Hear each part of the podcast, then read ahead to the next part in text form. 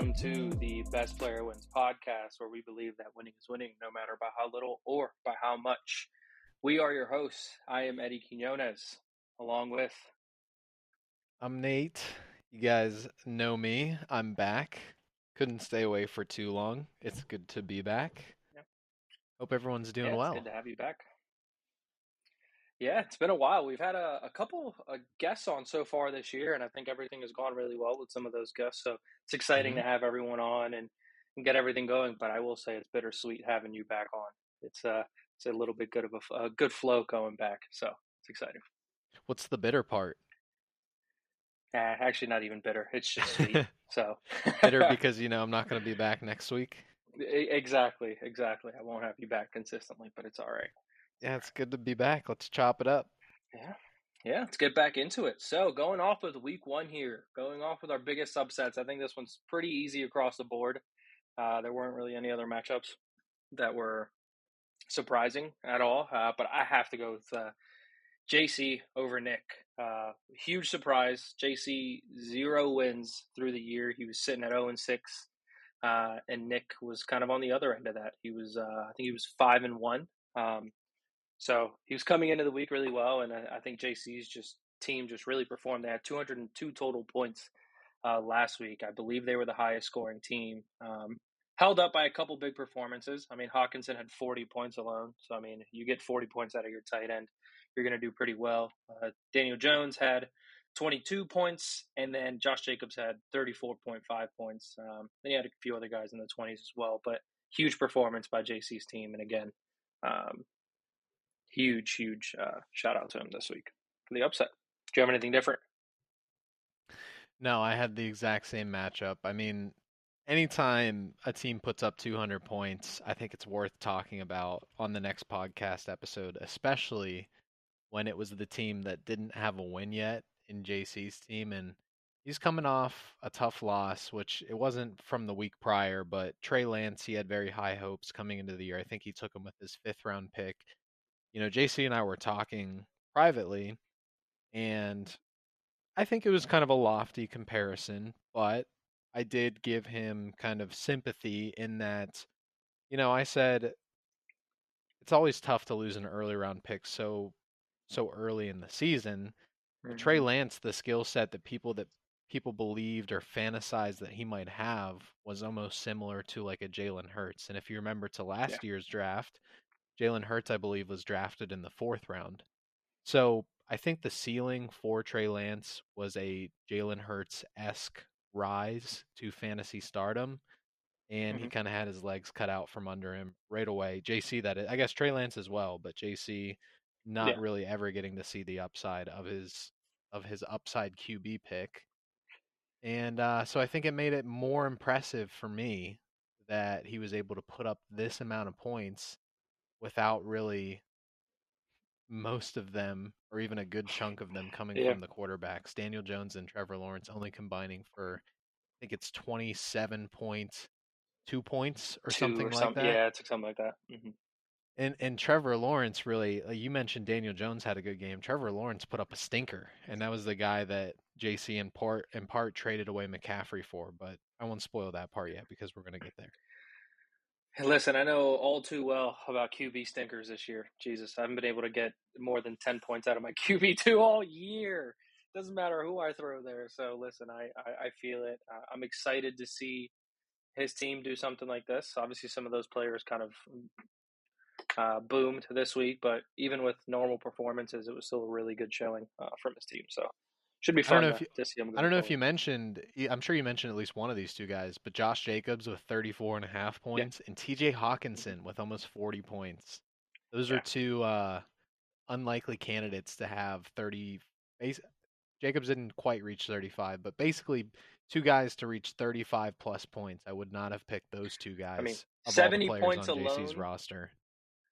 Yeah, 70 points alone from just those two guys. 75, really. Uh, Yeah. Is very impressive. I mean, I barely struggled to get over 100 last week, like this past week. So seeing two guys put up that many points alone is, is very impressive. So, yeah. And to bring everything full circle, I don't necessarily want to toot the horn too much because he is sitting here with a record of two and six. But I think that this was the upside that we talked about coming out of the draft on our Mhm. draft breakdown episode. This is why we kind of picked JC's team as the team other than ours that we really liked. Um, and this was a team that put up 200 without Christian McCaffrey, who was a perennial number one overall pick for the few years for this season. So I don't think that necessarily one player's upside was propping up the ceiling for this roster, as Mhm. you can tell from this week. Exactly, exactly. so yeah, moving on from there, we'll go ahead and go to our biggest takeaway from this past week. So, what was kind of your biggest takeaway this past week?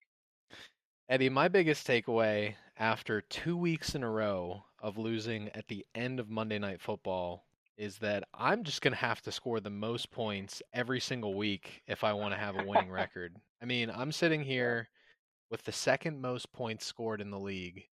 I think 35 points ahead of Nick, who's the third highest score in the league. Yep, 35.02 points ahead of Nick, who has a see, let's see here. He has a 6 and 2 record. I'm only 13 and some change points away or behind Scott, who also has a 6 and 2 record. So those two are tied for second place right now. I'm sitting all the way down in ninth place, despite being wedged between the two second place teams in terms of how many points I've scored. And the thing about that is, I haven't put up a crazy 200 point week like JC did. I would say the only bad week that I've had so far is week one, where I scored 121. And don't get me wrong, I'm not trying to say that that's a good week. It is a bad week, but it's not like a 100 point stinker either. Like you could potentially get away with 122 points and win a matchup. I did not Mhm. week one. I'm not complaining about that. But week two, I scored 196. Okay, so that is my one boom week. Week three, I scored 167 and lost to Sean by 0.38. And then last week, we all know what happened. I lost by 0.42 to the other Sean. And both of these came on Monday Night Football. So, and then this past week, I freaking took the 0 and 2. I, I was the last person to lose, I think, the median with 152 points scored. And that doesn't really happen too often when you get up over 150 points. So, mm. I'm not down on my team. I'm con- I'm scoring highly consistently. I'm definitely having a stroke of bad luck. I was telling Nick on the phone earlier today. I'm I wouldn't say I'm frustrated. It's just annoying because it feels like the story for my team every year is I have a bad start to the season despite seemingly having a good team. And then I kind of like rise my way through the ranks. It would be nice to just have like a stroke of good luck at the beginning of the season, which I don't want to pile on him too much because I know he's heard a lot of grief so far with the seven and one record. But uh, Sean Boatwright, I would have loved to have his schedule so far. Yeah. It'd be nice to have the same kind of luck.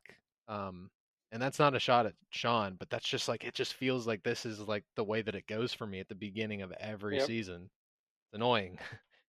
What's your and it- biggest takeaway, Eddie? Unfortunately, over the over the past couple years, I feel like it's put you in a position where you feel like you have to trade because like you have to do something to at least give you that little bit of extra movement where your team doesn't necessarily don't need to trade. It's just you're just in such an unfortunate situation to where those five like those five points of a difference that you might get from that one person will actually make a difference for you through those matchups Mhm. compared to kind of some other people that are in positions of trading. So yeah, I don't know. Uh, my biggest takeaway was actually Sean's team.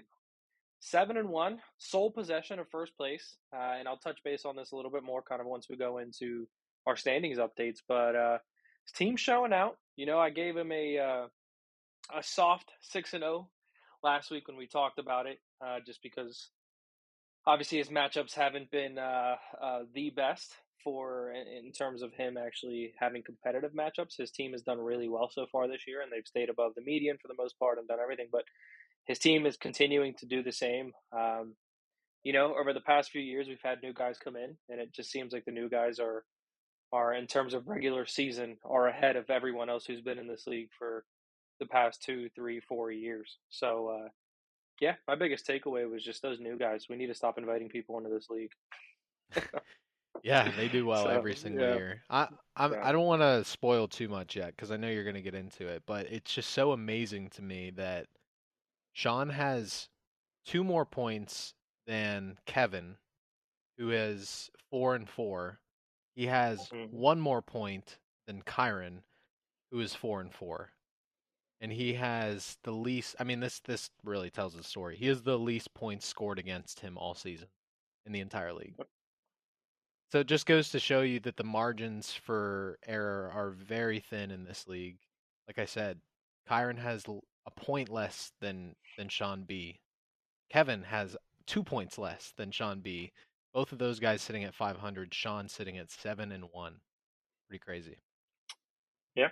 So diving that diving a little deeper into that, we'll go ahead and jump into our standings updates. Again, we are doing top six just because playoffs are top six teams. So figured we'd kind of keep this train rolling all year and do our top six standings. So starting off at the very top, at first place we have Sean B, the excellence of execution, with a total points for of five eighty one point three uh, and a record of seven and one. Uh, a little low um, compared to some of these other guys that I'm about to rattle off immediately after him. Uh, at six and two, we have the Ultimate Warrior at Scott with 651.42 points. After him, we have Macho Man Randy, uh, Nick, which is six and two, at 100 or 602.96 points. Uh, and then this is kind of where the the total points for starts to tail off with the top six teams here. Uh, at five and three, we have the voice of the voiceless with Sean C with 561.24. Uh, and then our next two owners are four and four. That would be the Great Khali, Kyron, and then Razor Ramon, uh, Kevin at 580 and 579 um, for each other. So, yeah, again, top six. You, can kind of tell the points for the two big teams here above 600 or, or six and two are Nick and Scott, and then obviously yourself in ninth place with I believe you said you have like 640 something. Um, so yeah, tough luck for you. Uh, not the not the best way to start off, but hopefully kind of that turns around a little bit more and it'll be interesting. We saw some things shake up here in our standings. A few people moved around, so uh, I think it'll continue to be interesting kind of going into the following week. But yeah, any takeaways from that? I know you've already mentioned a few things before, but uh, didn't know if you had anything extra you wanted to talk about. No, I mean just outside the top six, eh, completely disregarding my team. I think you you might have mentioned Mike and Jake are both four and four as well. So right mm-hmm. behind Kevin. I think Mike is about 10 points, 10 and a half points behind Kevin for sixth place, and yeah. Jake is 11 points behind Kevin for sixth place. So it is that close right now. Very close. yeah. And uh, just kind of lead us into this next section, which is uh, usually our matchup preview for the following week. For our best matchup, I actually a little bit of a tough time because we have some of the, the heavy hitters facing off today, uh, this upcoming week, which I think those will be really fun to watch. But we also have some of the middle pack guys facing off um, that might, you know, shake up a little bit in the middle of the standings as well. So I'm actually going to go off here and, go some of the the middle matchups here. So I'm actually going to go with uh, Kyron and Kevin, so the Great Khali and Razor Ramon. Um, both of them are sitting at four and four, fifth and sixth place respectively. Uh, I think it'll be a really fun matchup. Obviously, Kyron, his big thing are his wide receivers. Um, but on the other end, Kevin also has two really good wide receivers with Tyreek Hill and Ja'Marr Chase. Um, matchups like this are usually really fun to watch. Wide receivers, especially those guys, will usually perform on a week to week basis and they'll do really well.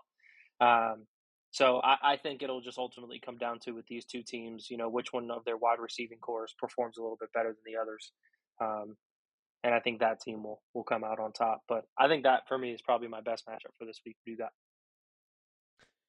Yeah, I similarly had a t- not a tough time picking, but I was kind of between two matchups and decided to go uh, and err on the side of kind of giving respect to the teams at the top of the standings. That being the matchup between Scott, the Ultimate Warrior, and Sean B, the Excellence of Execution. Scott is six and two. Sean is seven and one. That's our first and second place team squaring off this week. Uh, an honorable mention matchup, which I, I think you could go a couple different ways, even with an honorable mention. Yeah. But I am eager, nervous, excited for my matchup with Nick this week because I think that our teams are pretty evenly matched, but he obviously has the upper hand in terms of where he sits in the standings at six and 2 i mm-hmm. I'm at three and five. So, you know, getting a 2 0 win for me would just bump me up into kind of chasing a playoff spot. For Nick, mm-hmm. he would still be in a comfortable position at six and four, even if he took the 0 and 2 loss, which I wouldn't expect him to drop below the median. But that was another matchup that I was looking at. I think uh, another matchup. I want to say Jake had a good one. Yeah, he plays Sean C this week. Mhm. So Sean C, the voice of the voiceless, at five and three. Jake Ric Flair drip four and four. Eddie, even your matchup, you and JC are trying to climb your way, claw your way up the standings into playoff contention. I know we're we're in week five, so playoff contention. Use that phrase loosely, but you still want to be in a good spot, no matter how early it is in the season. You guys are both two and six, so in a somewhat similar position to me, needing to kind of knock Nick down while also boosting myself up at the same time. You guys are kind of trying to fight for one spot Battle on the the ladder and kick the other guy down, right? So that's a good matchup in and of itself. So there's a lot of good matchups Yeah. this weekend. I guess we've talked about five different matchups at this point. I guess we can give a shout out to Damon and Mike's matchup. Damon kind of I don't want to say he's on the heels of elimination. It's still too early to say that. But if he goes 0 and 2 again, 1 and 9 is going to be incredibly difficult to come back from. Like Yep. we talk about kind of coming back from a bad position and how I've done that a couple times over the past few years. I have never been 1 and 9. So I think that would be a very tall task to meet if Damon wasn't able to pick up a win this week. Yeah, and I mean we've mentioned this before in previous years. You know, teams that are usually floating at around 500 are not going to make the playoffs. Like you have to have a winning record here to usually make the playoffs and actually have a little bit of a success. Uh, usually, those teams that are sitting at sixth place have just above a 500 record, whether it's one, two, or three wins above it. Um, if you're floating around that line, it'll be tough to get in. So, yeah, I think uh, JC, myself, and Damon are in positions where we need to win and we need to win now, um, or at least put a team together within the next few weeks where we can kind of secure some wins from there on out. So, yeah, it'll be interesting to see. If I recall correctly, last year I think we had to lock Kyron's team from trading like basically halfway into the Yeah. fantasy season because he was like 1 in 11 or something like that. Yep. It was something very close to that and um like don't get me wrong, I I don't like locking teams, but when there becomes a point where you can't even reach 500, I feel like it's probably just in the best interest of the league to do so. Yeah. But I, I you know, I completely hope not just for Damon, but for anybody that they wouldn't start in such a bad position that early in the season that we would even have to start talking about that. I guess maybe Yeah. Sean B, you maybe you're just hearing about this for the first time, but once we get to a point where teams start getting mathematically eliminated from the playoffs, or we can get a pretty good idea that they are eliminated from the playoffs, i.e., they can't even reach a 500 record anymore, we will lock that team. Nobody is able to make trades with them, and we'll make a list of players from their team that they are not able to drop to waivers. And essentially, that's just to eliminate not that people collude in this league, but anybody kind of pestering a team that ha- clearly has no shot to give their own Yeah. roster the upper hand. And it hasn't been a problem Yeah, in the past. Yeah, I agree. I think it's just better safe than sorry type of deal. Um, in the past, you know, we've had some managers that didn't make as great of a trade as they probably should have, and it's just trades are sometimes more a little more lopsided, and some of those managers were pretty easy to take advantage of. Obviously, it's not really the same anymore with some of the the owners that we have in here, but it was just one of those things that we put in there just to be safe. Um, and I think it's worked out really well. Again, it limits them from making waiver claims. It limits them from pretty much doing anything with their team to make sure that those teams that are still in contention have the best opportunities kind of going forward for the remainder of the year. So, but yeah, It, just it uh, that- that, little section there was for Sean B. But yeah, Yeah, I will say it sounds really aggressive if you're hearing it for the first time as somebody who's never seen it uh, play out practically. But we do make sure that that like n- there's a 99.9% chance that this person would never make the playoffs before we officially lock a team. We're not like, Yeah. oh, I'm going to use my power as the commissioner, going to make a judgment call to shut this guy down because he only has a 10 or 20% chance of making the playoffs.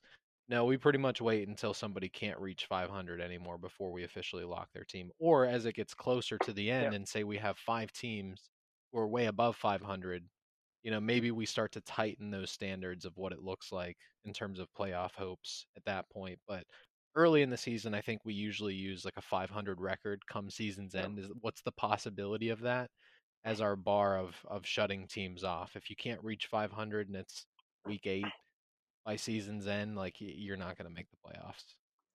Yeah, and uh, and another thing, kind of coming off of that, you know, we still try to make sure that those teams are competitive because we don't want to shut a team down, and then they have a really important matchup in the next couple weeks against uh, a playoff contender.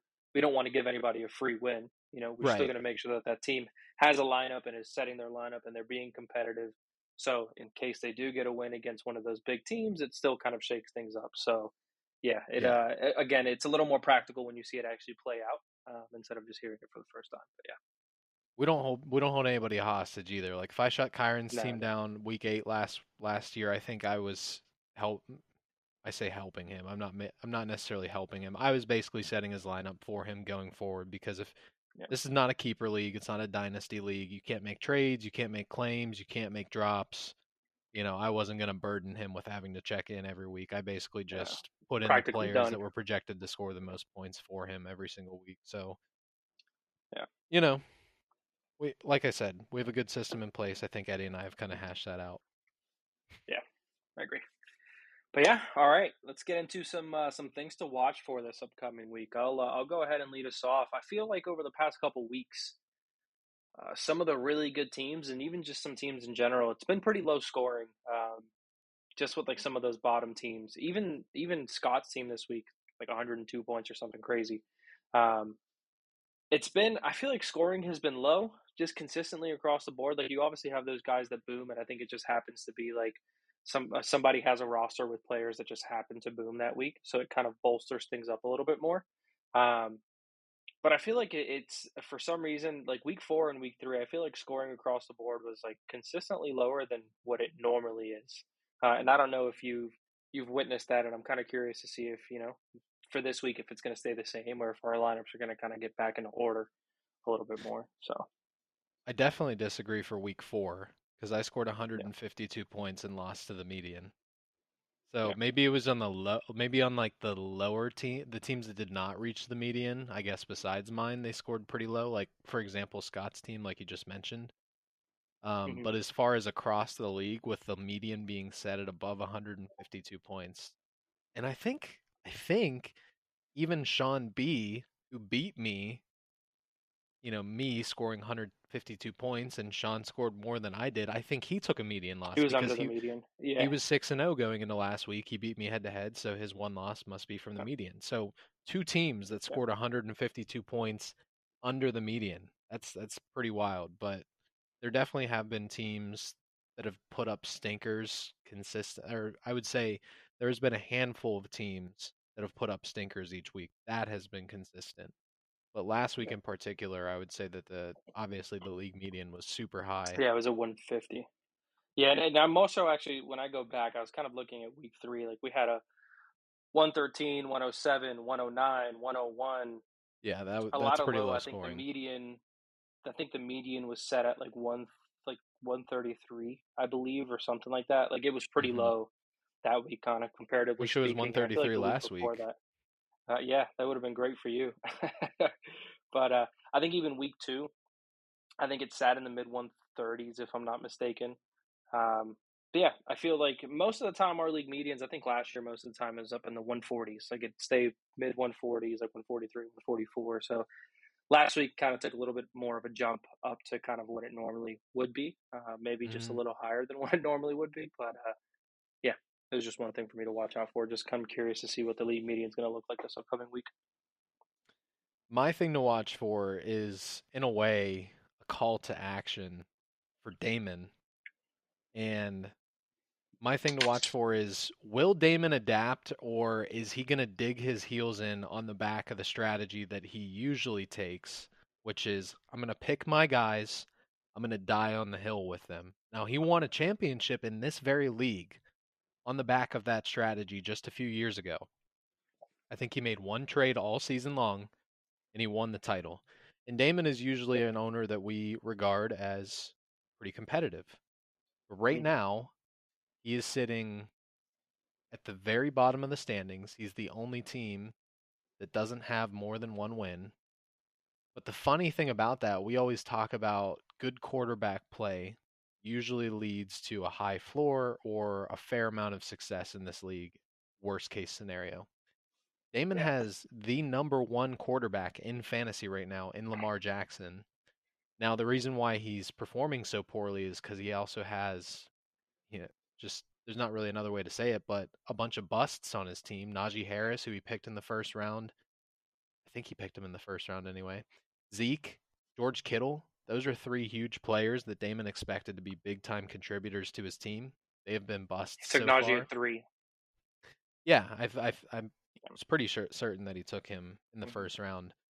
Um, but Damon, I think he is going to have to trade away Lamar Jackson, or if he doesn't trade away trade away Lamar, he's going to have to start getting rid of some of these busts and selling them to kind of managers who may be on the prowl to buy low. But maybe it's time to start considering if these guys. I don't. I don't necessarily want to sully the value of his players, but I just think it's time for Damon to take inventory of his roster and start wheeling and dealing because even a small trade or like a two for one or a two for two, I don't think it's going to get him to the place that he needs to start winning consistently. And winning consistently is exactly what you need to do when you have a one in seven record to kind of dig yourself I out agree. of the hole. So the question for me, the thing I'm watching for, is Damon going to adapt to the way of the league, given that he has a very unfavorable position in the standings, or is he going to dig in and he- dig in his heels and say, "Nope, I'm going to do what I've always done, even if it leads to me dying on the hill"? Yeah, I, I agree. Uh, he's been one of those guys, uh, and I think everyone has been doing this, but just reaching out to him. Obviously, you know, you go into your standings, you look at the teams, kind of look down to see kind of who's at the bottom, who's in a position that needs to trade, and reach out to them and have conversations to kind of see what's going on. But uh, yeah, he's one of those guys that I think pretty consistently I've kind of had conversations with just to see what he's going. I know he's one of those guys that rarely ever trades.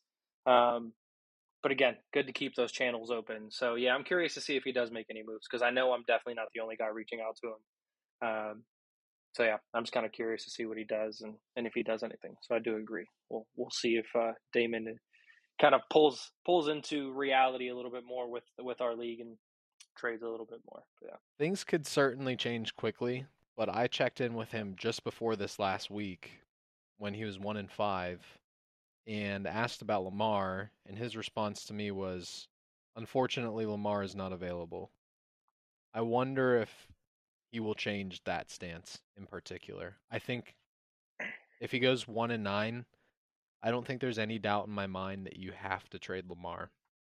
Not that he's not, you know, the best contributor to his team, but you got to think he's the best contributor to a one and nine team at that point. You got to do something different.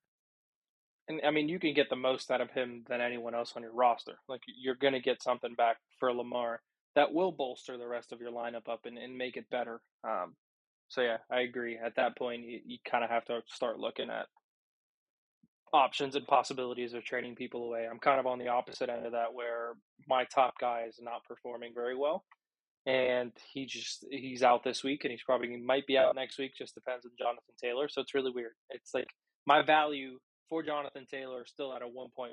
I don't care how he's doing right now. Like that's where it's going to stick, just because I paid the premium for him. So Mm-hmm. um, he didn't really pay as much of a premium for Lamar, uh, and he's getting a really good performance out of him so far this year. So yeah, I think he's going to a, get that's more that's a than he great point. paid. Right. That's a Yeah. great point that you raise.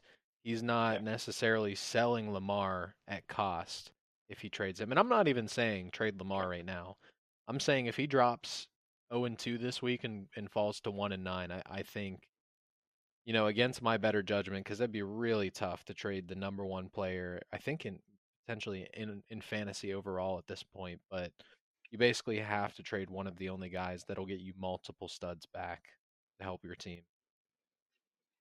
Yeah, I think the yeah, it, it's just kind of a no brainer, and I think he is a number one overall uh, in fantasy Might be right Cooper now. Kupp. So Might be Cooper Kupp. let's see. No, Lamar, Allen, then Kupp. Okay. So Lamar's got 115. close. So yeah, uh, but yeah, that's just. Oh, gonna need to speaking of, speaking of, before I forget to share this stat, I saw that Cooper Kupp has more completions through four games than Justin Fields has. I'm sorry, Cooper Kupp has more receptions through four games than Justin Fields has completions. Good thing he's not on my roster anymore. Yeah. Stupid trade. yeah, I uh, just nothing but regret here. Again, I've moved on from it. I've accepted my woes. It was probably the, the worst trade I've ever made in fantasy history. So. Oh, I wasn't. I wasn't really picking on you. I was just. We brought up Kupp, oh, and just, I saw that just this week. It just happens. It's pretty impressive on both sides. Yeah, no. Pretty impressive that he has that many receptions. pretty impressive that Fields has been that bad. Yeah, I agree. I do agree. So, all right, enough of uh, of Damon talk. Let's move on to our next section here, our matchup predictions. So let's kind of a go over the records. Currently sitting at 14 and 10. Guests are sitting at 10 and 14. Don't worry, Nate, boys. I'll bring it back. Something this week. Yeah, I'll bring it you're back. gonna have to do something to bring him back. so starting off right at the top, we got Naked Wrestling and JC versus myself, um, Eddie. You know, I I've been down on myself recently, and I think a little bit too much. And I, I think you know I have to go with myself here. I have to go with myself here. Um, so yeah, I'm gonna go with me. So what you got? I like the uh, the Undertaker gong, Eddie. I I think you might have just texted the wrong person here because it looks like I in my text messages oh, got an offer buddy. for players for players on Damon's team. So I Eddie sure out here trying he to make money moves. Eddie is trying to make money moves. right there. He said, "What's the offer?" earlier because I was trying to trade him. Oh, okay, okay. So uh, well, now you know what that deal might be if it gets accepted. So I won't. I won't yeah. spoil it, but just so you guys know who are listening, Eddie is out here trying to make money moves live yeah. while we are recording the podcast. Um, yeah, man. He texted me like three hours ago, and I never got back to him. So I was like, yeah, I should probably text him back. So okay, yeah. so to to uh my pick for this matchup, I noticed JC spells his name Naked Wrestling correctly in the group chat, but in fantasy on the on the ESPN site, he spells it Naked. I didn't know if that was intentional. He spells it with a T. It doesn't. So I think ESPN doesn't allow you to write naked. Like it, it goes oh, against their guidelines. So oh. I think he has oh. to put the T. I yeah. see. I see. Mm-hmm. That makes sense. He has no theme music, but I am taking JC in this matchup putting up over 200 points last week. I, I definitely do not expect a repeat performance, but I still do like the upside of JC's roster. Now it's been confirmed. A little bit of confirmation bias here. I liked the upside before. He showed that his team yep. can do it. So I kind of have a reason to like him, especially since he's coming directly off of that performance for this week's matchup. Sorry, Eddie. I, I kind of want my own soundboard to be able to play people's music here. so I think if I uh, let me let me let me uh, let me double check here while we're live on the air. I I think I can make you a uh, a an, an official soundboard host. Yeah, and you might be. You should uh, you know what you should do for JC's audio clip? You should make it some like hillbilly banjo clip. that's that's yeah, what I think of when I think of naked wrestling. I just haven't been able. And I was thinking, I was like, you know what? I was like, I just don't know what what I would make it. And I, yeah, I think you have a good point there. I, uh, I, I think that's what it might be. Tell me why. All right. So just on the conversation of the trade that I had sent over, autocorrect really just killed me here for a second. He said I can do that, and then auto-corrected, and then put underneath the abbreviation of can't. So it mm. auto corrected his can't to can. So I was really excited for a second, and then yeah, it would have been breaking. It would have been breaking a trade live on the podcast. But uh, I'm still gonna try. So, but yeah, all right. Well, let's go ahead. I was gonna say while while you're figuring out the soundboard potentially, I'll move on to the second matchup of the week, which is it doesn't matter versus Batista Khan. So a lot of Damon talk so far on the episode, and here we are at his matchup with Mike. Eddie, who are you picking to win this matchup? Is Damon going to climb?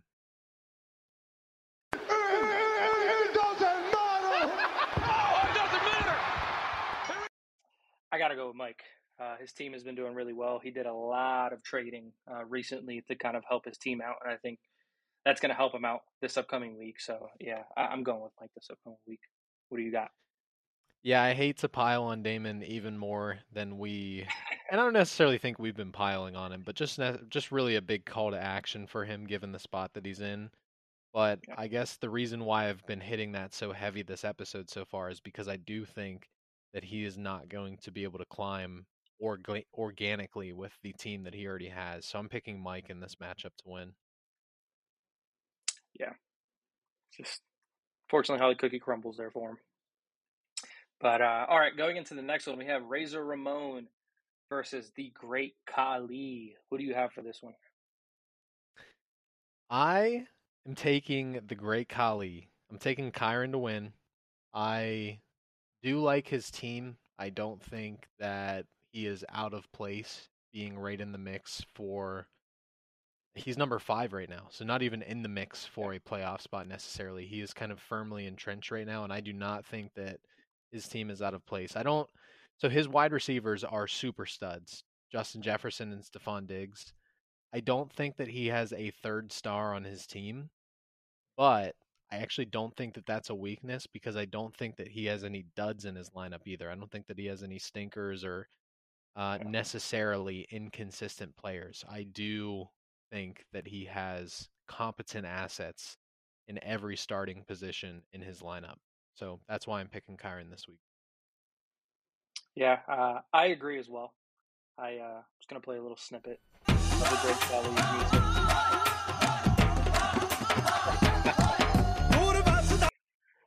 Yeah, I, I got to go with Kyron here as well. Uh, for all the points that you literally just listed, I think his team across the board is pretty consistent. Um, I, think he'll do well, and as usually his wide receivers usually hold him in a good spot to actually perform, you know, above what he needs to. Obviously, he's kind of in the middle of the pack there, sitting at four and four, but I think this week he's he's going to kind of pull off that victory and, and do well this week. So, but yeah, going to our next one.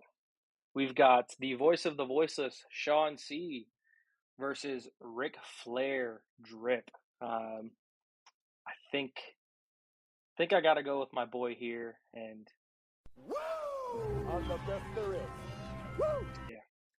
plain and simple, he's the best there is. So I got to go with Jake.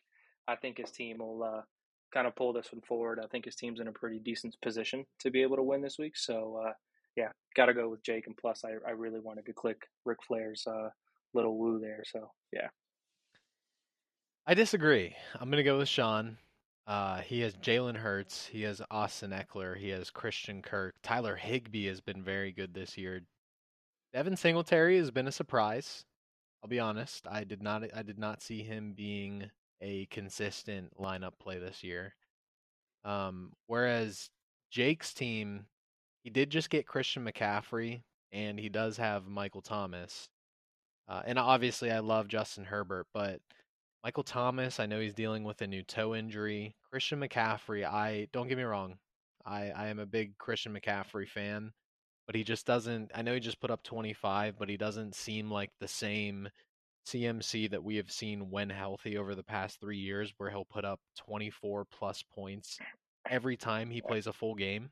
I mean, he did it this last week, but that was the first time that he did it all year. I still think that he is one of the most valuable assets to have in fantasy right now, but I don't think that he's the literal cheat code that we're used to associating with Christian McCaffrey's name when healthy. So I just, you know, this this is going to be a close matchup. I tend to like what Sean's cooking up right now a little bit more, so I'm picking the voice of the voice, the voiceless. hey, I respect it. I respect it. All righty. Going on to our next matchup, the Battle of the Brothers. We've got the Texas Rattlesnake and yourself versus Macho Man Randy Savage and Nick. Uh, I'm going to let you lead this one off and, and give me your uh, your opinion on how you think this week's going to go. I really wish that I had the soundboard at my disposal right now because I would love nothing more than to hit my name and let the full clip play.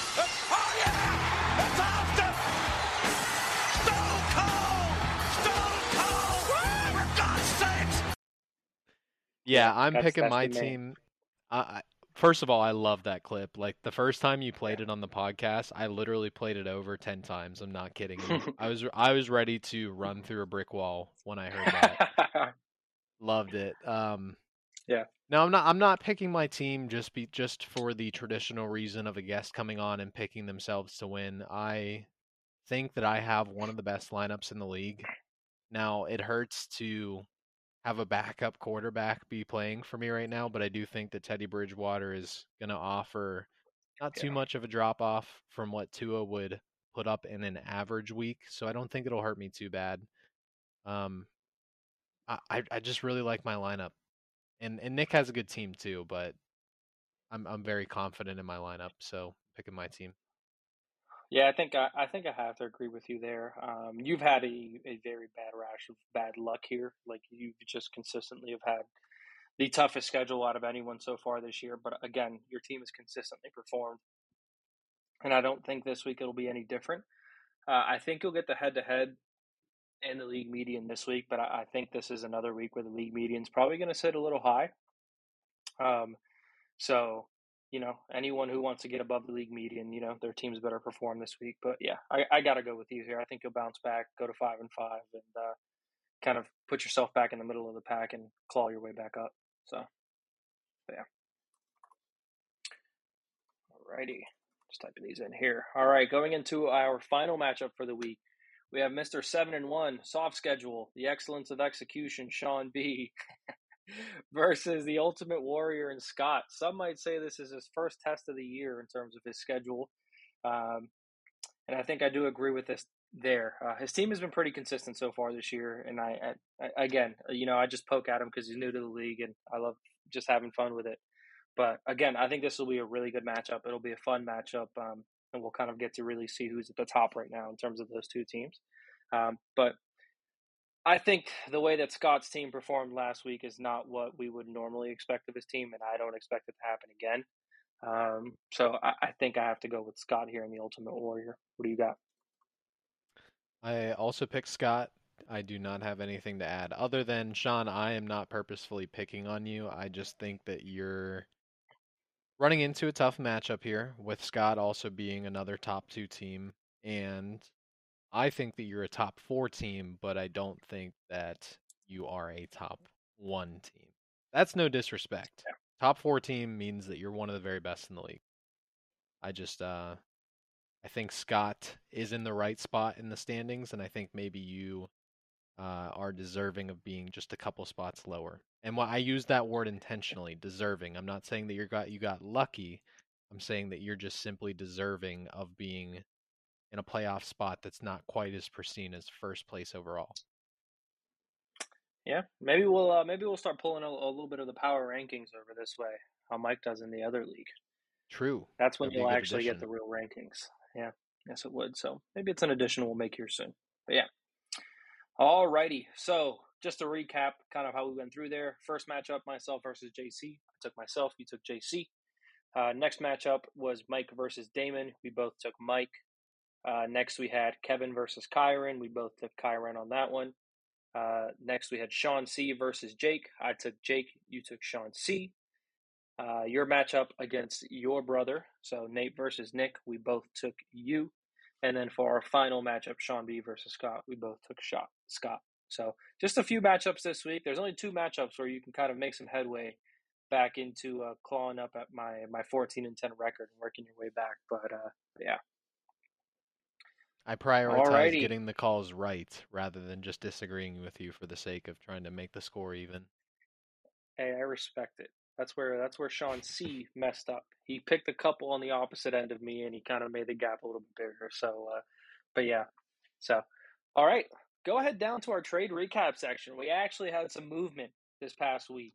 Uh, last week was probably the first week ever in the history of this league that we were past the third week of the, the year, and you know, rarely any trades were made. I think a total of like one or two trades were made throughout the entirety up until that point.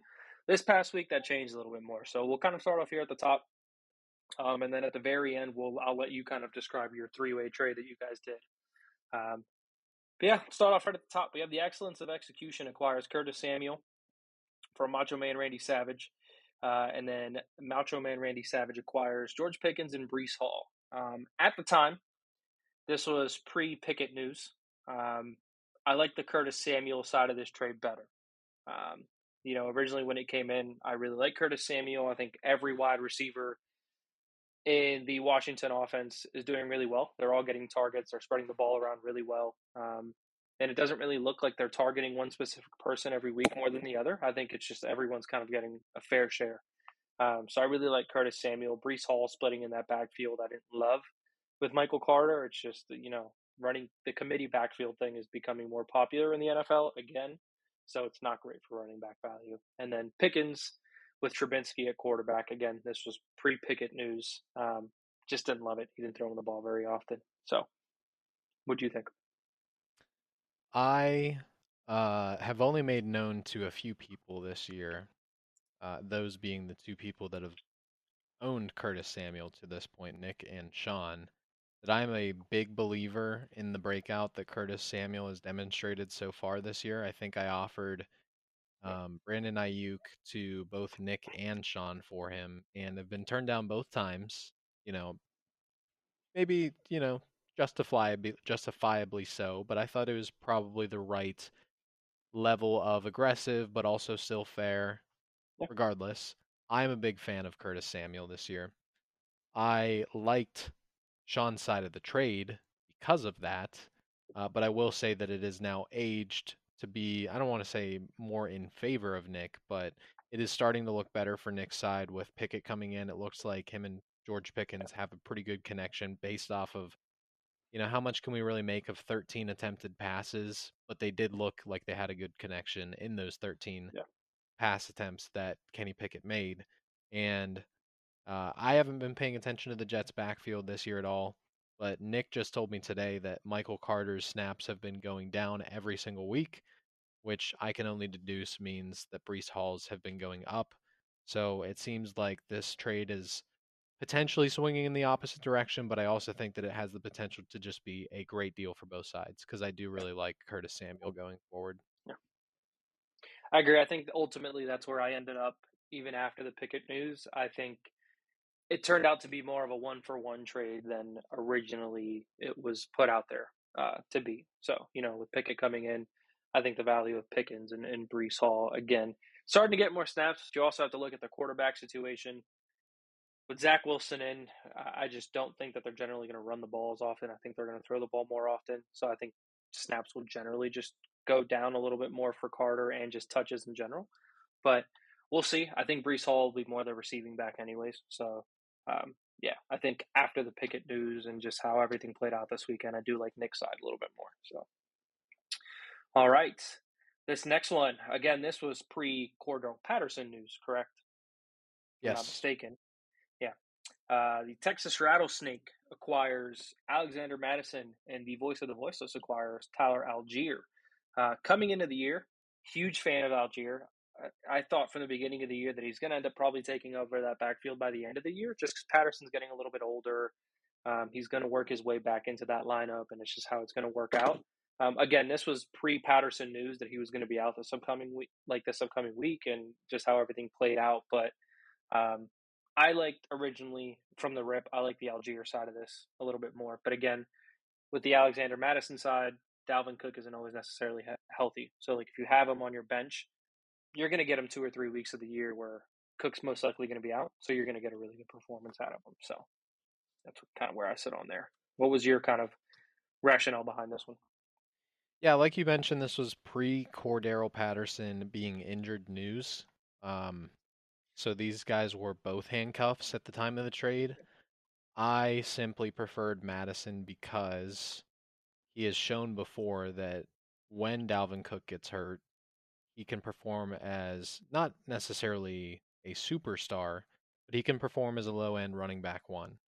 And Allgeier, while I think he had a more likely path to being the RB1 in Atlanta, because I don't think that it necessarily had to be due to Cordarrelle Patterson getting injured. Like you mentioned, like you could have seen him yeah. taking over as the lead back this year, even without a Patterson injury.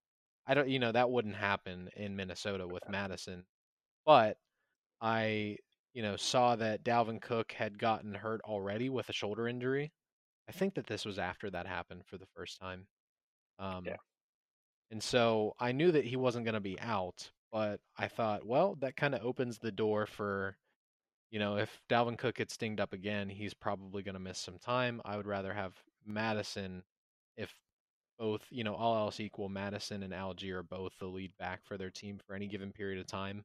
I'll take Alexander Mattison. The other factor, which I will divulge some of the way that I think, and I've I've, I've done this before. Yeah, but I knew, before, so. I knew that uh, Dalvin Cook was on Mike's team, and Mike had previously. I don't necessarily think that there were any firm offers made my way, but he had previously mentioned to me that Dalvin Cook was involved in some trade talks. And so I knew if Dalvin Cook is on a team that is prone to move him, then whoever he moves him to is likely going to want the insurance policy of Alexander Mattison as well. So part of the motivation for me making this trade was in preparation for Dalvin Cook being on the move. I did not know or have something in the works for it to be so quickly, but I figured that he was going to get moved at some point. So I thought that Alexander Mattison, even if he doesn't serve value on my team being an RB1, being the lead back in Minnesota, I did think that I did foresee or count on him having value for me and that I would be able to trade him to a team that was also trading for Dalvin Cook, which obviously happened. Yeah, and I think uh, while I was going through this, I figured uh, you've done things like this similar in the past, and I think you did something similar last year as well. Um, I figured this is kind of what that move was, um, just kind of getting someone's insurance policy just in case they come knocking. Just one of those things. Might as well have that worth um, kind of sitting in your bench because you're probably not going to start him or play him very often. But whenever someone needs him, he's going to be worth something. So might as well have it. So yeah. And by the way, that's not taking anything away from Sean because he got his own insurance policy. He owns yeah. Cordarrelle Patterson, and then Patterson got mm-hmm. hurt literally the same week. So good on Sean for making a well worked out move. for him. Because that price would have gone up pretty significantly immediately after. So yeah, because it worked out for back. Yeah.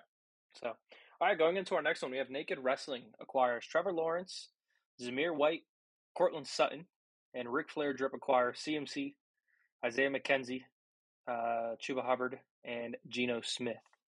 Uh, again, I think need for a need here. Uh, there's one piece specifically in this trade that makes me lean one way over the other, and I think it's Sutton. I think Sutton for sure, I think is the best piece in this trade. You might say CMC, but he hasn't really been performing well. And Hubbard is just his handcuff, who last year had the touches and didn't perform well. So there really wasn't much there to be had. Um, and I think Trevor Lawrence has been doing really well. I prefer Trevor Lawrence over Geno Smith. I think he's going to eventually get there. Um, so I have to go with JC's side. I think this was a really good move on his part. So what do you got? I'm only going to speak to Jake's side because I'm going to reserve my thoughts for JC's acquisition here uh, to kind of pair with the three-way trade that we're about to talk about shortly. Jake, hmm. uh, anytime you can get Christian McCaffrey when he's healthy, it's a win. The only concern is, you know, will he stay healthy? We saw last year when he was hurt that Chuba Hubbard was not a fantasy star like Mike Davis was the year prior with the Carolina Panthers when CMC was out. So that is the one large concern with this deal. But right now, Christian McCaffrey is healthy. He is playing like a first round player. So I don't think that you can say Jake lost the trade by any means. I think it's always a win to add a, a healthy Christian McCaffrey to your team. Like I said, I will speak to JC's side when we get to the three way trade. Yep. All right. Going into our next one, it is myself. I acquire DK Metcalf and I give up AJ Dillon. Um, I think the the principle of this trade was tough for me, uh, just in general, because I traded AJ Dillon. I traded for AJ Dillon and Justin Fields. I dropped Justin Fields and I traded away AJ Dillon. Joe Burrow is sitting pretty on Nick's team. So I, again, horrible trade on me, but I think it was a move that I had to make. I just had to get over it, and I'm like, okay, I, I need value at my wide receiver. AJ Dillon isn't really going to offer me much on a week to week basis. Um, like he'll give me some here and there. Um, so yeah, that was really it. I just needed some wide receiver help. DK was looks like he's making his way back into kind of being the main guy in that offense. He's had two really good weeks back to back. So, um, yeah, that was kind of just the reason for that trade for me. What do you think about it? Yeah, I like this trade. There's really there's really nothing for me to add. I think it's uh it's a well balanced trade. Yeah. Alrighty, and then we're gonna go into one more before I let you kind of go into your trade. It was one that I believe happened this morning, um, and it was You might Mike. you might be skipping uh, over one after the three-way trade, but before this morning's trade. Mike and I made a trade last night. Kind uh, of a big one. Not not a big one in terms of players, but a big one in terms of the names of the players. I would go for it. Read it off on your end because I removed some of them that were involved in that three-way trade, and I think I deleted that line on accident Okay. on my side. So Last night, uh, I traded Amari Cooper and Tony Pollard in return for Mike Evans. So Eddie, what did you think about that one? It Depends. I'm not extremely high on Amari Cooper, but he's actually been doing pretty well this year. Obviously, he's like the number one guy on that offense, so it it is what it is. And Tony Pollard, I think, is better than Ezekiel Elliott. Um, I think when he touches the ball, he usually performs a little bit better. Um, but Mike Evans is Mike Evans. Um, love Mike Evans. Tom Brady is going to be all football for the next year, so uh, he's uh, Maybe next nothing to season really- too. Now that he's got he Yeah, has no family. yeah. he's no family. All he has is football. So uh, yeah, I think uh, again, you know, poking jabs at that, but I think Mike Evans is, is still really good, and I think he's worth that easily. Um, he's going to continue to kind of flourish and, and do his thing, and that offense again. Uh, Godwin went down last week, so he was questionable. There were some guys on that offense. Cole Beasley literally retired, so it's like he's the main guy there. So I, I love that piece of that trade. And obviously the Beasley news came out after your trade anyways, but still just makes it better. I saw that somebody uh so Tom Brady's Twitter bio says family and football. And I saw earlier today that somebody photoshopped it to just say football. Football. yeah, so he is he is hopefully the divorce does not adversely affect his play. Hopefully he is locked in. Um Listen, I, I will say, uh, Kyron reached out to me about Tom Brady because we were just talking quarterbacks, and this was like around the time that that tweet came out, and I sent him the trade, and I said, "Listen, Tom Brady's going to cost me a little bit more." I said he's got no family, and I sent him the screenshot. I said he's all about football, and he Right, he, he right. lost. He was laughing. So yeah, So, to the point of the trade, Mike mentioned to me that Dameon Pierce and Josh Jacobs, who he just acquired, we're going to talk about the three way trade next, where he got Josh Jacobs. Uh, they both have a week six bye, which is not this week, but next week. And Mike still is in a position, he, I think he's four and four, where he does need to continue winning in order to kind of secure a top six standings position. And so I brought up to him, like, do you have any interest in Tony Pollard? I didn't have any necessarily specific motive in mind asking that question, but just wanted to know if he was interested in Tony Yeah. Pollard because I recently acquired Damien Harris, so I don't necessarily need Pollard as my RB3 anymore for bye weeks. And he said, "Yeah, I like Tony Pollard. What what do you have in mind?" I said, "What do you think about Amari Cooper and Tony Pollard for any of your top 3 wide receivers?" Now I fully expected that Davante Adams was completely off limits, but I was just kind of putting the choice more in his court. And what I was really looking at was either Deebo Samuel or Mike Evans. And he said, sure, I'll do it for Mike Evans. And that was that. Um, I thought that maybe Amari Cooper as a natural pairing would make sense because he does have Jacoby Brissett, which means that he's banking on Deshaun Watson coming back and starting for his team. So presumably, if he keeps all of those players, he'll have the Deshaun Watson Amari Cooper stack for late in the season. So that was, you know, that was that. I was Yeah, happy with the trade. I. I think Mike was Mike was too. The other trade you mentioned that happened this morning, I'll let you break that one. It's kind of kind of a little squeaker. Yeah, uh, something small, nothing huge. Uh, it is. Uh, it doesn't matter. Mike acquires Alec Pierce, and Kyren, the great Khali, acquires Eno Benjamin. Uh, again, a need for need, something really small. I think this is uh, Mike's uh, not really attempt because it is kind of working, just chipping away at the pieces and pulling in some pieces and kind of turning them around for some value and things. I think that's just what he's going for here. So, yeah, not bad. Ky- Kyron gets the handcuff for James Conner. Mike gets the theoretical wide receiver two in Indianapolis's offense, even though he hasn't done anything crazy yet. So I, th- I think it's a fine trade. Eddie, I'll break down the three way trade because that's what's on tap Go next, the last of the week.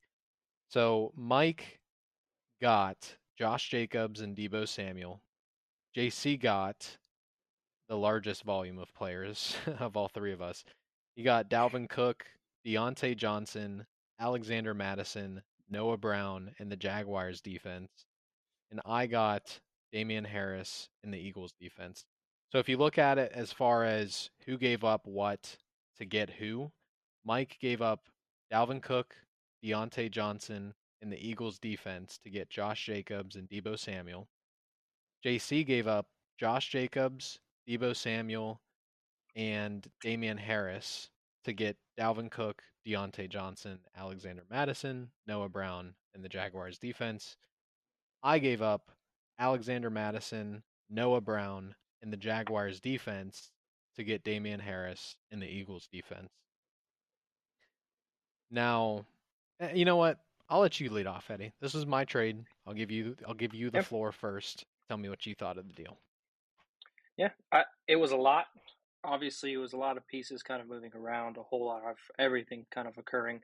I'm just scrolling back up here in our chat just to make sure that I don't get anything wrong when I'm kind of going through it and looking at kind of like how everything turned out. Yeah, Um, there could have been again, some I- confusion yeah. because Zamir White was originally supposed to go to Mike in this trade since Yeah. he also got Josh Jacobs. But then this morning, when it was time for JC to send Mike Zamir White, Mike says, You could just drop him. I don't want him anymore. And then there was the confusion of I had to trade away the Ravens defense to get the Eagles defense, even though they weren't ever Mhm. part of the three way deal. That's just because of the limitations of ESPN's roster constraints and the timing of the trade. If we had instant processing, it wouldn't have been a factor. But since we don't, we had to do that little kind of nuanced add to Yeah. the trade. Yeah, I think uh, overall, I think JC did great with what he got in return. Uh, Noah Brown is healthy again. I know he was questionable for a little while, but they just listed him as healthy again, so he's back. Um, he had Dalvin in the handcuff with Mattison. That again, you did a really good job of grabbing and then moving him elsewhere to kind of acquire another piece. Um, and then the Jags defense, nothing crazy, but again, they're a pretty good defense. Uh, Mike, this was uh, it, funny enough. The night that this trade was accepted, I was actually talking to JC in terms of getting Deebo. I was trying to figure something out, just didn't know what he wanted, just kind of moving some things around. And he let me know he's like, "Hey, there's another trade occurring." I didn't know it was a three way trade, but he told me something was happening with Deebo. Um, so I sent him something. He kind of got back to me, and then like five, six minutes later, he told me he accepted it, and then that's when you dropped something in the chat about it. Um, but I, I like Mike's return here. I, I'm not huge on Josh Jacobs. I, I, he really hasn't really been performing very well. Um, he popped off same last thing with week. Deebo. He did. Um, but with than Jimmy that, G has not. coming back, I think with Jimmy G coming back, it's better for Deebo than when Trey Lance was there. He just obviously Mm-hmm. Deebo wasn't getting as much attention. I think with Jimmy G back in the helm, uh, I think that bolsters Deebo just a little bit more to actually perform a little bit better. So, uh, and then yourself, Damien Harris, and the Eagles defense. Eagles defense is a solid defense. Uh, they're really good. And then Damien Harris had a bunch of carries last week. I think that Hoyer threw the ball like four times, then he got hurt, and then they had to like move things. Yeah, so that whole quarterback situation's in shambles. So I think Damien Harris is a great pickup, uh, just because they're probably going to be running the ball a lot. Um, again, I think it was it fulfilled everyone's needs. It kind of gave everyone a big playmaker that they needed. Um, again, Mike got I think Deebo is probably the biggest playmaker in terms of when you look at his lineup. The guy that he pulled in, JC got Dalvin. He also got Diontae Johnson, um, and then you got David Harris. So again, I like the trade. The way that it worked out and the way that it was orchestrated was a pain in the ass. But again, it was Yeah, I it think it was was a a good trade for everyone. Yeah, and I don't necessarily want to cl- declare JC the winner of this trade, but I will declare him the winner of all of the action on the trade market this week. And this is where I promised I'd come back full circle on his trade with Jake. So JC was 0 6 before this week. He obviously just put up 200 points, had an amazing week. Good for him climbing out of it. But I think a big part of his ability to climb out of his hole moving forward was the trades that he made this week. And I don't even think that JC, you know, I don't want to pick on him, but I don't think he masterminded it this way. I think it somewhat fell in his lap with the three way trade complementing his trade with Jake. But if you break down what happened, JC was down horrendously bad at quarterback. He was starting Geno Smith and Daniel Jones after losing Trey Lance. He turns Geno Smith into Trevor Lawrence. Big time upgrade rest of season, regardless of how they performed this past week. He goes from CMC to Dalvin Cook with Dalvin Cook's insurance policy. Don't get me wrong, that's a downgrade, but it's not that big of a downgrade, in my opinion. He goes from Deebo Samuel to Courtland Sutton. Now, we ranked Deebo Samuel ahead of Courtland Sutton coming into the draft and still right now to this day. But if you told me that Courtland Sutton was going to outperform Deebo Samuel rest of season, I wouldn't be surprised in the slightest. I really like Courtland Sutton. He traded away Josh Jacobs, but got Diontae Johnson to replace him as a flex piece. Again, maybe it's a little bit of a downgrade depending on what you prefer positionally between running back and wide receiver, but I would argue that they're mostly going to give you the same thing over a full season. And then you look at Damien Harris to Noah Brown. When you consider that he also got an upgrade with the Jags defense coming back his way, what I'm essentially getting at is that JC's lineup doesn't skip a beat. The only noticeable change, I think, is going to be the quarterback change, where he went from Geno Smith to Trevor Lawrence. And that's a big time upgrade in my mind, where the rest kind of seemed to stay still. He kind of disguised this interchanging of four or five players in his lineup for four or five new players, but he really didn't take a downgrade at all in the aggregate across four of those players. But with the fifth player, he takes a huge upgrade from Geno Smith, Trevor Lawrence. So Yeah. that's why I say I think that he's the biggest winner of this past week's trade activity is because he was, a- you know, did a ton of maneuvering of his roster, but I think the net effect of four pieces was completely even. But then the fifth piece, I think he gets a big time boost rest of season, and that being his quarterback. Yeah, I agree. I do agree there. think uh, again it was a great move on his part. Again, the movement that he made was really good. You mentioned the quarterback situation. He was one of the guys that I reached out to. Just you know, he obviously was having some quarterback struggles. Curious to see kind of what he was doing with the rest of his roster, and I think this is probably the best case scenario for him in terms of immediate moves that he could have made. Um, kind of keeping some of that performance in that middle level of his lineup, um, and again, significantly boosting his odds at his quarterback position and getting someone that's going to be there consistently um, and perform for you. So, I agree. It's a really good move. Alrighty. So going down from there, we'll go to our around the league segment, fantasy over under. Uh, the guests have me on this one. Guests are sitting at eight and three. I'm sitting at five and six. Uh, not really great. Uh, I went zero and two last week.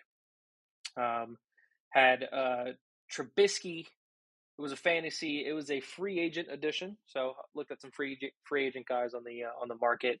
Um, went Trubisky. Obviously, that didn't really work out very well. He hit the under significantly. He had like three points because he got pulled from the game. Uh, and then Greg Zuerlein uh, had him at 10, scored eight. I had the over there as well. So I went 0 and 2 last week. Guess went 2 and 0. So again, me at 5 and 6, guess at 8 and 3. Um, so this week, got some guys. This is more so of the uh, first one here is a, the lead back this week, backup previously, but Nyheim Hines versus the Broncos defense. I have him at an over under of 13.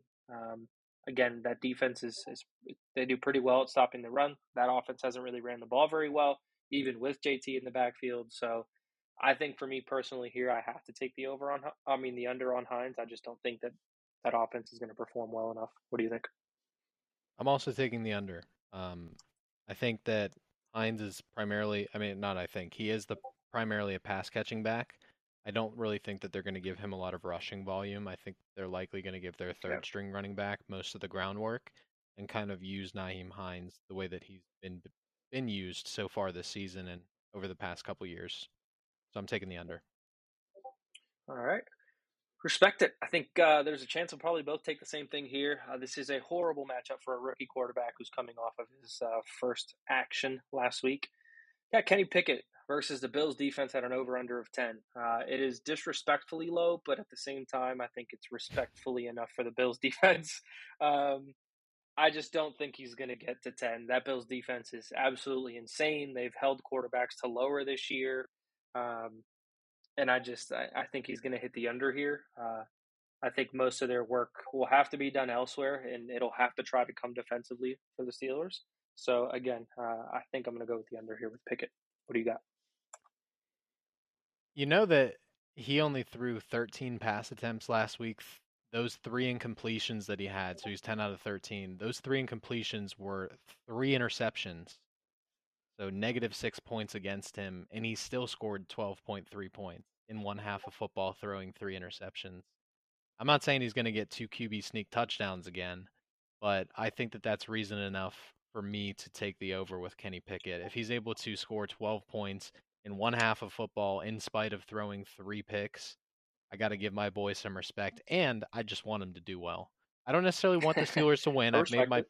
I've made my stance clear to many different people this year that I would actually like the Steelers to have as worse of a record as possible because they are just simply not going to win the Super Bowl this year. So I would rather them get as high of a draft pick as they possibly can so that they can draft some stud offensive linemen to protect Kenny next year. So I don't necessarily want the Steelers to win, but I do want to see Kenny Pickett do well. And I think that he is going to get over 10 fantasy points. So I'm taking the over. All right, I respect it. I respect it. All right, and the final one, Mr. No Family, we got Tom Brady versus the Atlanta Falcons with an over under of 20. Um, obviously, he's got a lot going on in his personal life, but I think kind of once he gets between those lines, I think he'll kind of lock it back in. So I, I have to go with the over. He's kind of trending up. He did really well last week. Uh, it looks like he's kind of zoning back in and locking back in. Um, so I, I have to go with the over here on Tom Brady for my own personal reasons and just because I, I, I just think he will hit the over. Falcons defense isn't great. Yeah, I'm I'm going to take the over as well. He did super well on Monday night. Sorry, was it Sunday night football against Did they play Monday or Sunday Sunday. against the Chiefs? Sunday. Sunday night, I believe.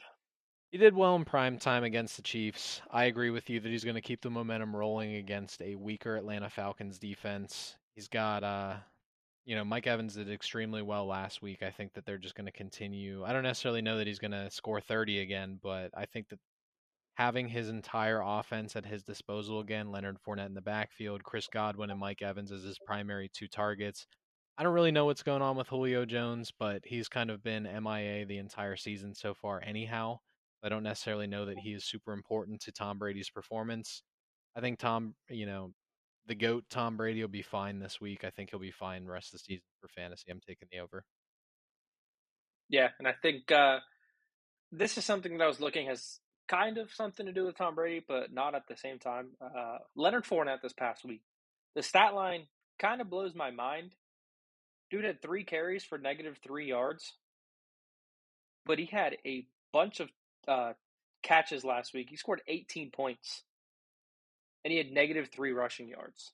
Uh, obviously, he had a touchdown that came along with that, but still, 18 points from a running back with negative three rushing yards is uh, very impressive. I think he had like seven catches Yeah. last week. Yeah. So, yeah, I think they're going to start involving him a little bit more in the passing game. He's kind of proved. I think he saw that White was uh, starting to take some of those snaps away uh, in, in those receiving those receiving uh, scenarios. So I think he's uh, starting to dial it back in and catching the ball. So yeah, it was just something super interesting that I saw that I thought was really funny. But uh, but yeah, that uh, wraps it up for us this week. Uh, did you have anything else that you wanted to add? Anything that you wanted to shout out to anyone? Uh, call anyone to come trade? Whatever, anything. No, Damon has heard my call to action at length this episode. I will be back in two weeks. I believe it's going to be me, Mike, and Nick since you're off week six, Eddie. Yeah. So that'll be a fun one. You guys can look forward to seeing my pretty face here in about two weeks again. Yeah, speaking of week six, I'll be in Pittsburgh that week. I'll be there from Monday to Thursday uh, for work. So, Gonna come see anybody's in town, yes, I'll be downtown. So, anybody wants to come visit me, I'll be staying downtown in a hotel. So, come wanna down. stay at my visit. place? We'll I'm only 20 minutes from downtown. I have a nice guest PNC's bedroom right for it. there behind me. I know PNC was paying for it all though. So, and I have a few people traveling from here to there, and I have the rental car under my name. So, Ah, I see. I see. So Well, yeah, we'll still get together. I'll be down there. Come down, anybody. You're welcome to come down. I'll uh, try to come visit. Go to Wigle Whiskey, do a little something, have fun. So yeah. May may not be too late in the season for golf. I'm bringing my clubs. So that's all I'm saying. Me, I, I, so I didn't invite everybody, so maybe I shouldn't announce this. But me, Kevin, Chauncey, and JC are going golfing this Saturday. Little little bit of a league golf outing. We found our four really quickly, Leisure? and I didn't. Yeah, Nice. yeah, and I uh I did not want to have somebody like golfing by themselves, so I didn't try to Yeah. grab like a fifth or a sixth. But um, I am always down to golf with any one of you. Yes. So, hey, I'll be down there. Anybody want to golf? I'll be there. I land Monday afternoon. So my plan is the to maybe get a round in uh, the 17th, I believe. Okay. So I think 17th through the 20th. So I plan on golfing Monday afternoon and Wednesday afternoon. Um, so hit me up. Go eat some dinner. Go some golf. Hey, we'll, we'll do it all. So. But yeah, thank you everyone for listening this week. Uh, it was a fun episode. Thank you, Nate, for hopping back on. Uh, always really good to have you on. So, uh, with that being said, we'll catch you all later. Peace. Year.